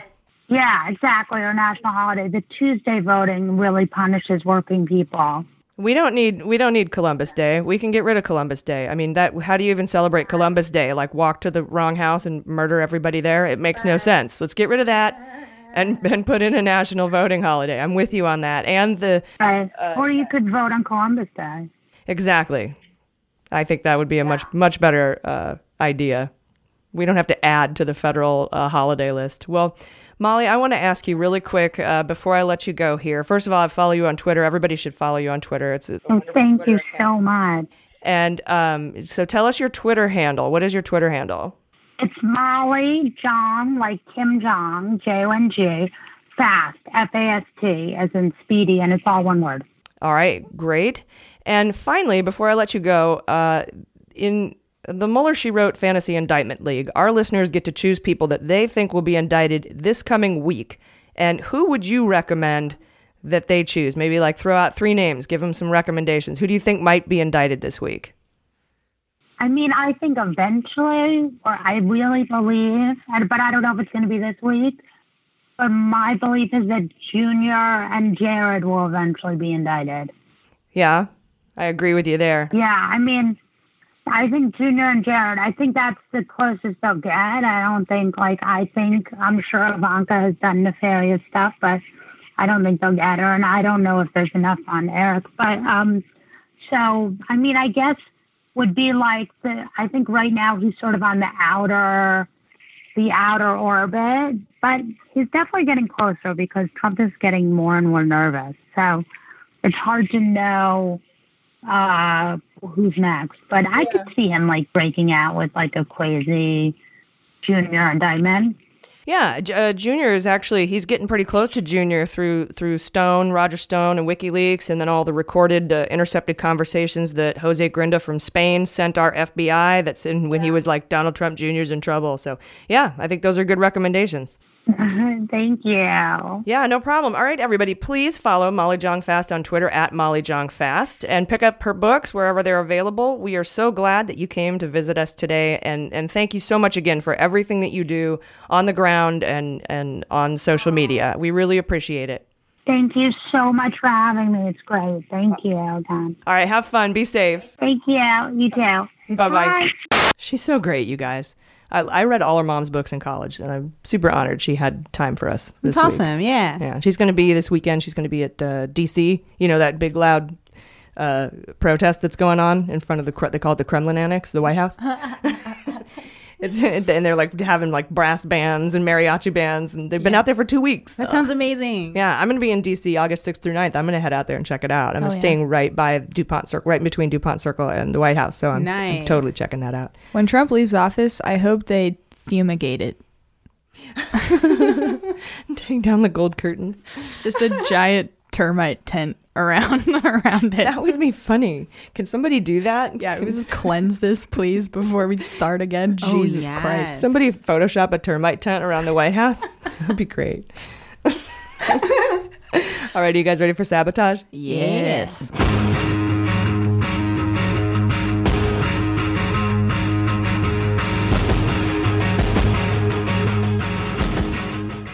Okay, remember earlier in the show when I said that Ellis was going to publish the witness list for the prosecution in the Manafort trial? Well, he did it. He did it late Friday. It's got 35 names on it, and they are mostly bankers, accountants, tax guys, and luxury vendors. So I have a quick breakdown for you. Uh, obviously, Rick Gates is on the list, right? Yeah. Uh, along with the five people that got use immunity that Mueller asked for, right? Two of those guys with immunity worked at the bank with Calk that lent Manafort $16 million in exchange for a job as Secretary of the Army. I just picture this guy like getting ready for it, playing with little green army guys. Like, I'm going to be Secretary of the Army. Oh my goodness. Apparently, he called up the Pentagon. He's like, "Yeah, I'm going to be the new Secretary of the Army. Can you send me some briefs and stuff?" And people at the Pentagon were like, "No, yeah, uh, no." and Manafort has left the campaign. That's just so weird. Uh, there's also Tad Devine. Jordan, you talked about him earlier.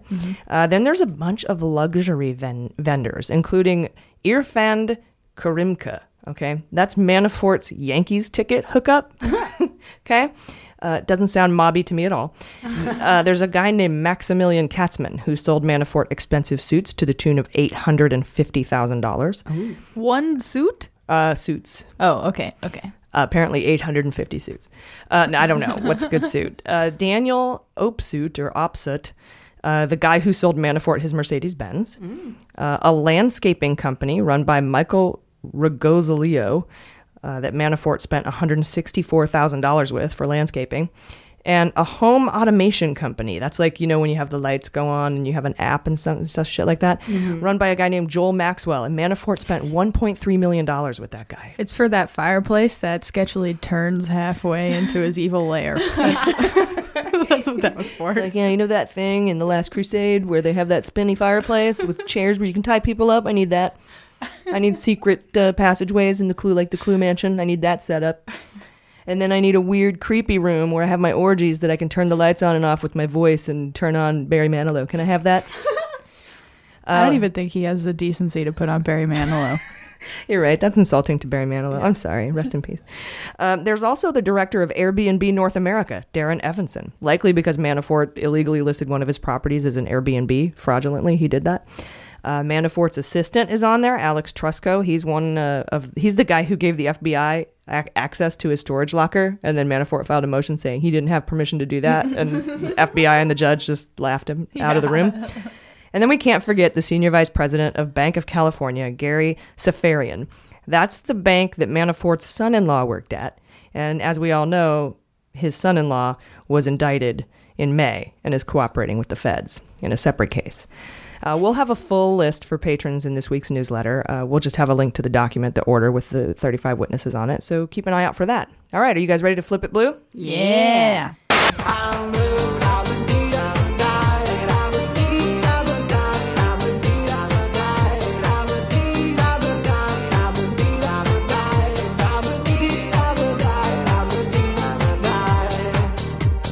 Today, Mueller, she wrote, we have a very special guest. He's a congressional candidate running in the 49th District of California, Mike Levin.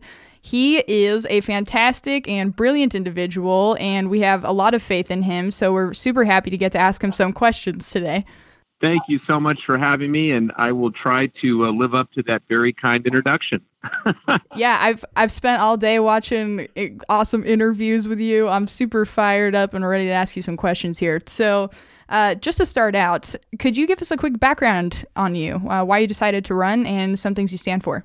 Well, sure thing. Uh, my background is uh, largely in uh, Democratic politics. I've been involved with campaigns. Uh, used to run the Democratic Party in Orange County, California, and I also am a clean energy advocate and an environmental attorney. I've been focused for the last decade or so in my legal work and my regulatory work on uh, trying to uh, move towards sustainability and reduce the greenhouse gas emissions from uh, both power generation and transportation. Founded the Clean Energy Related Trade Association in Orange County and also served on the board of uh, one of the larger uh, environmental and energy related nonprofits.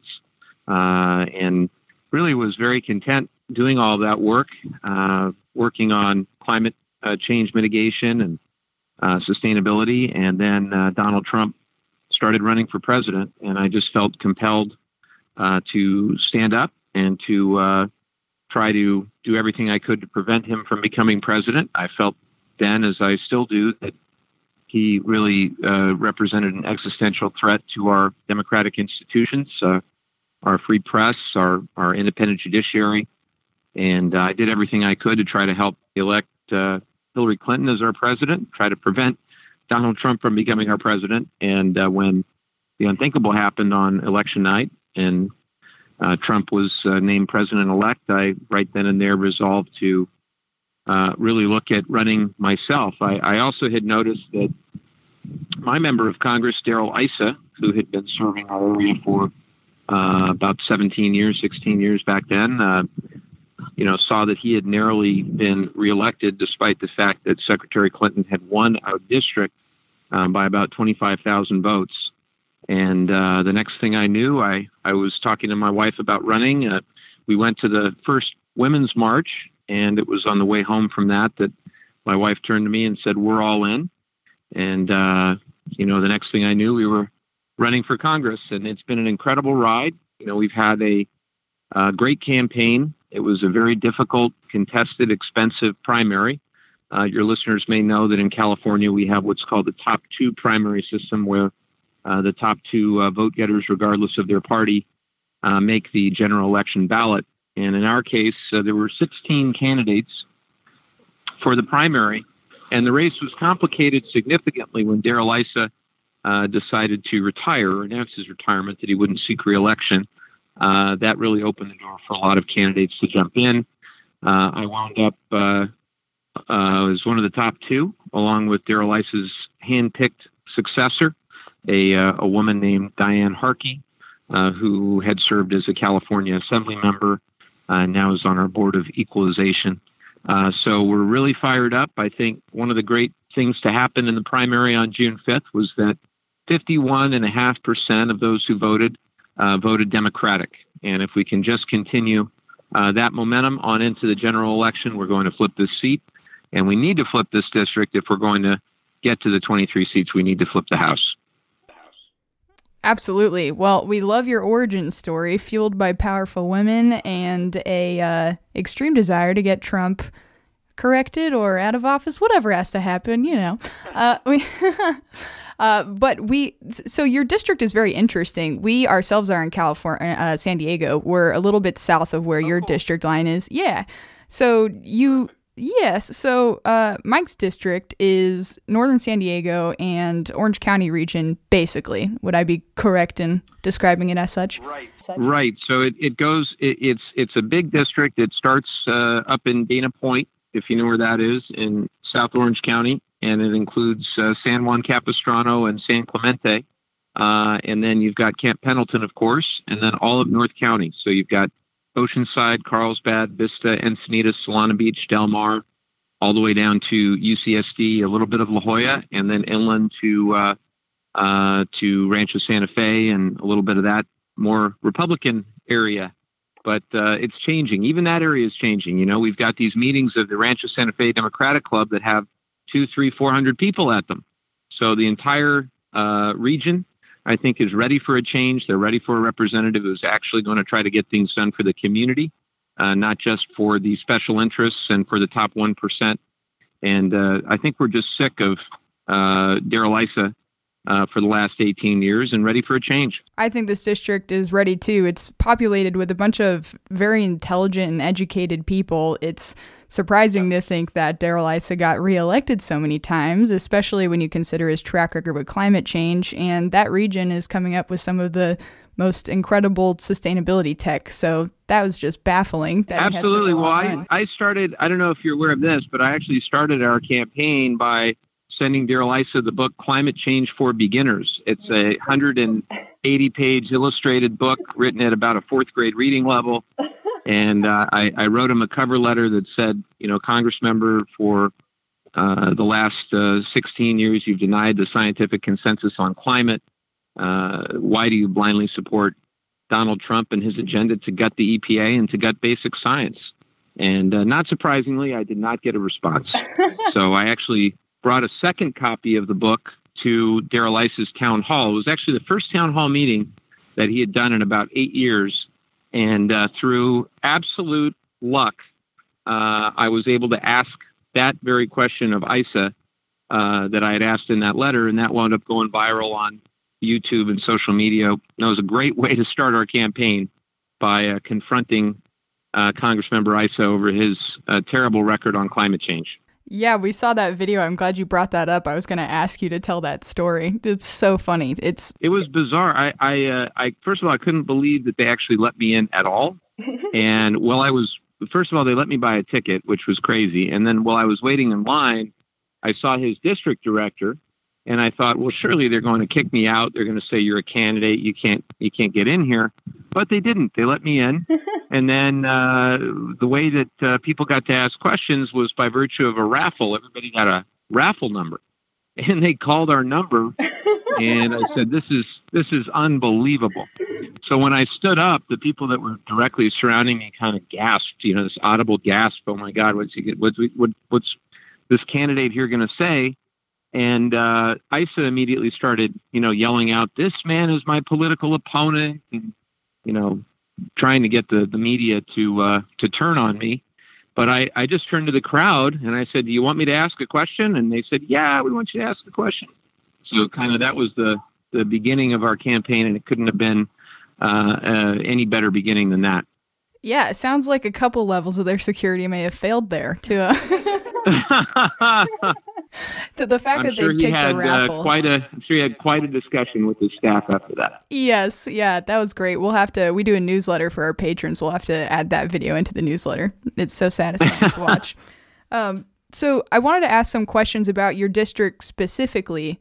As as said, it's it's a great district. A lot of brilliant people there. What are some of the biggest issues that that district is facing? What are you going to tackle when you get elected? Well, we have 52 miles of coastline, and that makes us very unique uh, in that we care a lot about uh, clean air, clean water, a clean beach.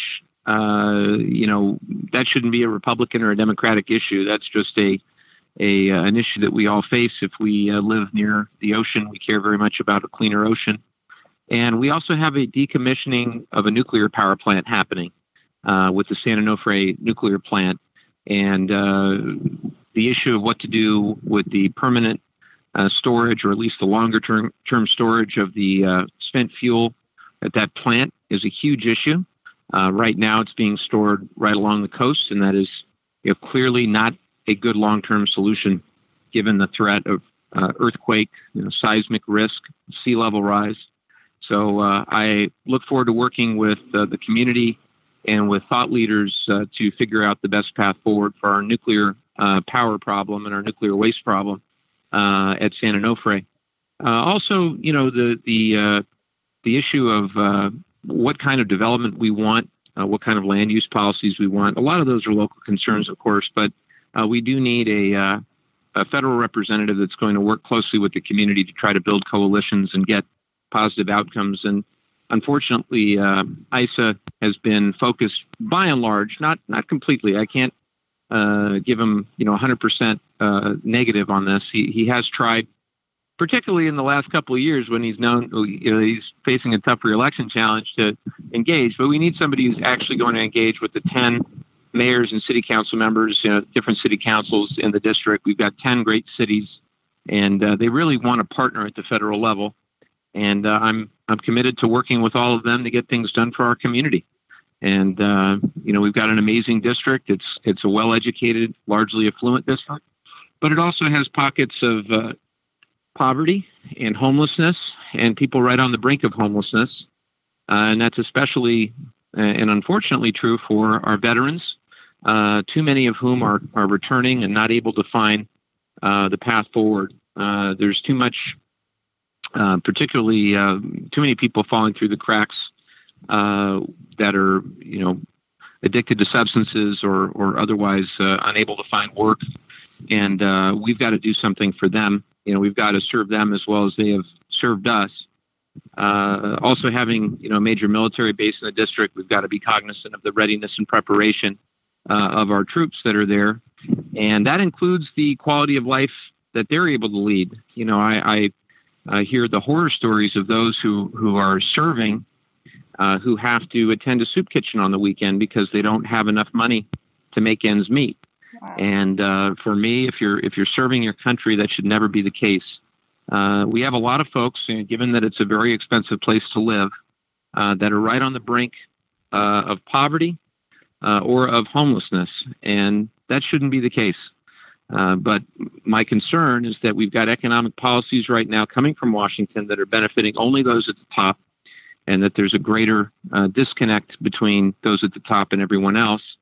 Uh, we've got some very vibrant, growing industries biotechnology, life sciences, clean energy, uh, very vibrant tourism uh, industry, but uh, all too often, those jobs are not benefiting everyone across the economic spectrum and uh, we need to do more to uh, uh, invest federal research and development dollars, infrastructure funds to really make sure that we're growing the jobs of the future that benefit not just those at the top, but everyone in the district. And ultimately, it gets down to cost of living and housing. Healthcare is also huge. You know, too many stories out there that I hear when I travel uh, to neighborhoods, people that are one medical emergency away from losing everything or from uh, being able to pay their bills. Uh, we've also got a big problem with student loan debt and with the cost of education. And, you know, unfortunately, this administration has a secretary of education that doesn't believe in our public schools. Uh, so we've got a whole lot of work to do. And, you know, we're not even getting into this president's uh, uh, other problems, which uh, I think your podcast handles quite well, from what I've heard. And, you know that's that's obviously uh, always lurking in the background. But just basic quality of life uh, this president this administration are concerned only with those uh, at the very top. And we got to do better than that yeah, you touched on a lot of really great things there. Your opponent, Diane Harkey, she's also apparently a staunch opponent of projects like the California High Speed Rail, which ties into exactly the sort of public works projects you were just talking about. It makes uh, no sense to us why she'd be against that. Uh, there's a lot of, she has a, a, just rattling off all of the negative things that we hear on War Shiro think about her. Uh, she has a A rating from the NRA, which now especially is very interesting to us because as you know we're covering the Mueller investigation and the NRA is looking like it is having closer and closer ties to potential yep crimes within that investigation. So this is a nice segue. And we would be remiss if we did not ask you about the Mueller investigation.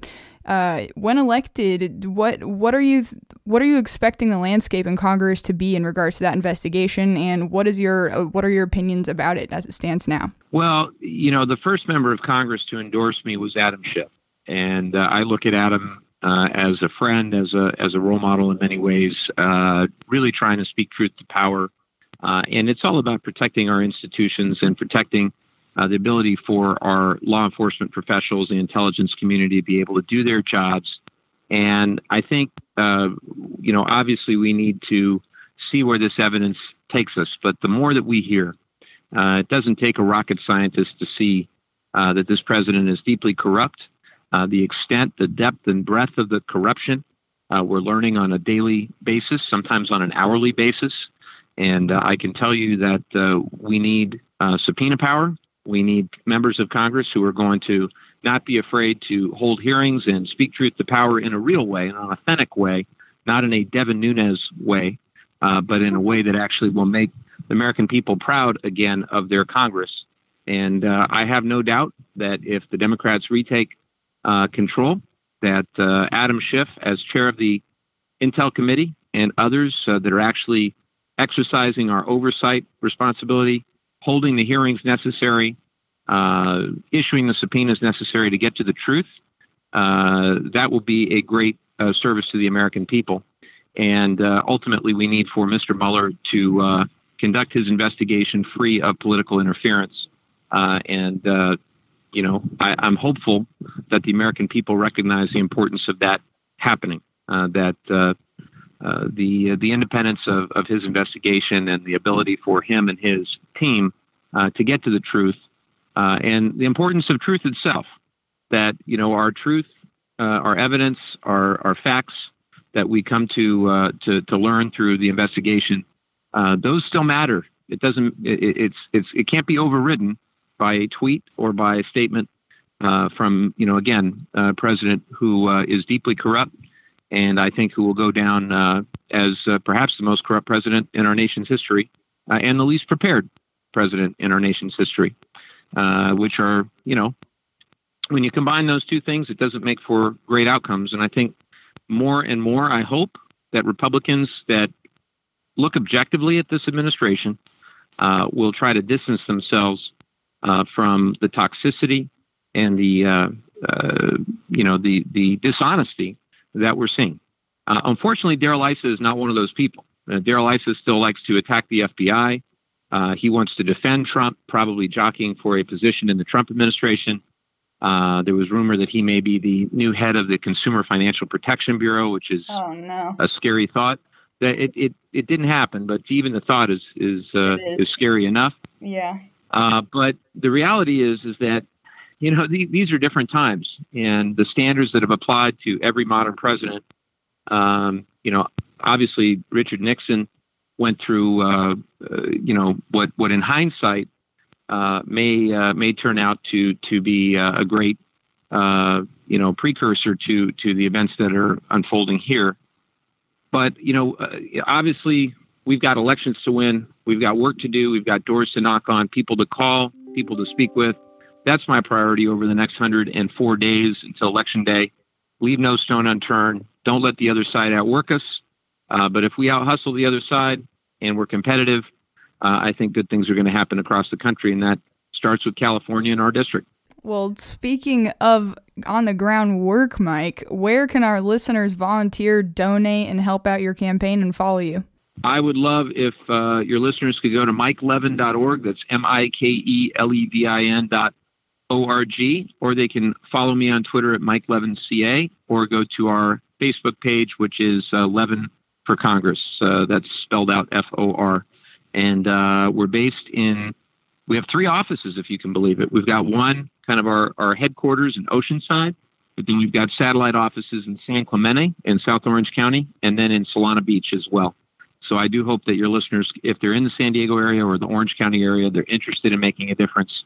We'd love to have them. Uh, we're open, we're ready for business, and uh, ready to win. Absolutely. You know, Mike, we're also very close, so you could see us swing by, and I've been looking to get involved. I would love it. Yeah, we would. I, I personally, and I'm sure my co-host would love to come up there and help out whenever we can, because that's. Yeah, that we would love to be there. You have been such a joy to talk to. Thank you so much for being on. We would love to in the future, if you got any time down the road, come on again if you'd like to. All right. Well, Mike Levin, you have been fantastic to talk to. We wish you the best of luck. We have all the faith in the world that you have the ability to win this thing. And listeners, please, please, if you can, come out, support. If you're in the district or close to the district, come around, do some grassroots work. We'll come up with you and we'll work together. And if you've got any of that cash to send along, even if it's small amounts, go ahead and give what you can because this is. Hey, that's how we win. We've had a hundred thousand, over a hundred thousand donations, about twenty-five bucks average donation. So that's how we win. It is how we win. Yep, that's how Obama won, and uh, we're. I think we can do it again in your race as well. So we will talk to you soon, my friend. Thank you so much, and best of luck on the campaign moving forward. Thank you all. Great to speak with you. I look forward to doing it again. Bye bye. Bye bye. All right, you guys, that's this week's show. I thought it went pretty well. Oh yeah. It's it's it's a mini megasode. Mini is. megasode. Yeah, I like it could that. have been longer. Also, quick note: we were serious about trying to get people together to go volunteer for Mike Levin. So if you're in San Diego, hit us up, Yeah. email us, tweet us, whatever. Or Orange County, right? Yeah, yeah, yeah. Sorry. Yeah. Yeah, that's so true. We're gonna make a trip out of it, yeah. and there's already some of you already doing stuff, and we're late to the game. Yeah, sorry about that. let's get together and go do some stuff. Totally. You guys, this has been awesome. I've been AG, I've been Jaleesa Johnson. I've been Jordan Coburn. and this is Mueller She Wrote.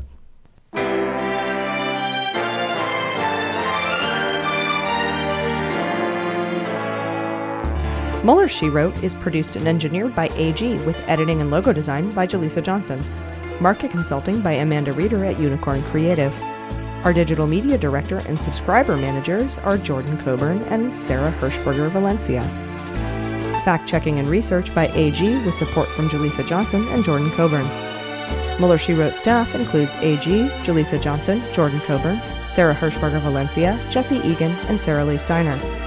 Our web design and branding are by Joelle Reeder with Moxie Design Studios, and our website is muellershewrote.com.